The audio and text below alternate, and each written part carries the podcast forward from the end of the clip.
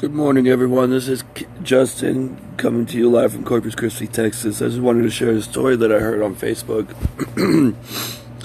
and it starts off as if, if I have this basketball, it costs maybe 15, 20 bucks.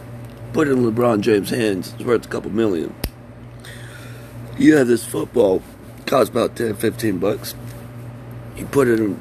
Uh, Peyton Manning's hand, or wow, Tony Romo's hands. I don't know. I'm not. I forget the names now for all the football, but this whole COVID thing's got me messed up. Anyways, you have a basketball, you put it in LeBron James' hands for a couple million.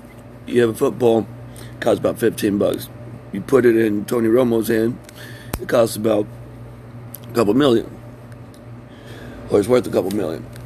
You have this golf club cost about 50 bucks. Put in Tiger Woods' hands, it's worth a couple million.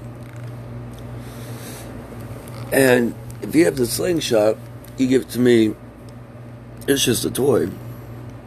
You put it in King David's hands, it's a slingshot that which killed a giant and ultimately brought him to, um, I guess you'd say, salvation to uh, be the king. you give me a walking stick. It's just a walking stick. You give it to Moses. He, he split. He, he splits the Red Sea. He leads the Jews. You have your your problems, your issues, your everyday struggles. That's all they are. The problems. They're stress. They're weight on your shoulder. You give it over to God. They're not problems anymore because God's got us covered.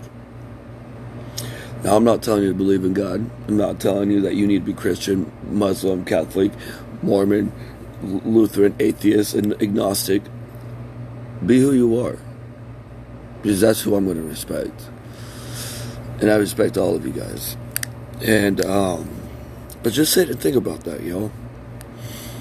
You know, and if you need a higher power, find one you need a door. If, I hate that damn saying, but it's, in my opinion, it's kind of crazy about a doorknob being your higher power. But you know what? Some people it works because you turn the doorknob, it opens up a new door.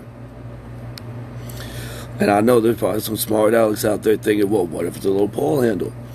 Well, dang it, have the pole handle be your higher power now. But anyways, guys, I just wanted to share that with you. I hope you all are staying safe and having fun doing whatever you're doing. But remember, if someone's told you that they love you, I love you. And every morning, get yourself in that bathroom look at yourself in the mirror and tell yourself you love yourself.